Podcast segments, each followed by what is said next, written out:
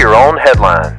Hey, this is Dal Welsh, and next up is some random news to help you make the grace of God your biggest headline of the day. Today's podcast is sponsored by Yarnell's Custom Bikes and the letter G. So, have you ever been to a fluffy cow farm?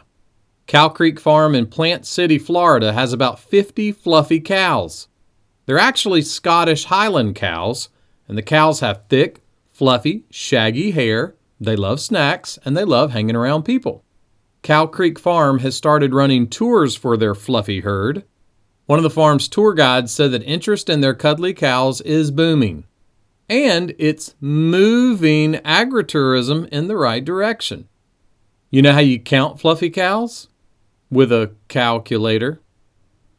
Simon Peter was trying to encourage some struggling Christians and said this Set your hope fully on the grace that will be brought to you at the revelation of Jesus Christ. The grace of Jesus Christ is not a one hit wonder. It starts before salvation captures the heart at salvation, continues to work in the heart and mind after salvation, and when Jesus returns, His grace will launch the souls of Christians into infinite joy. And that kind of grace matters when we're having a bad day.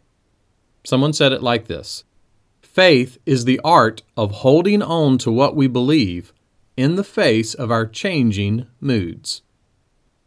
So if you're having a rough time, go visit a Scottish Highland cow and hold on to your faith.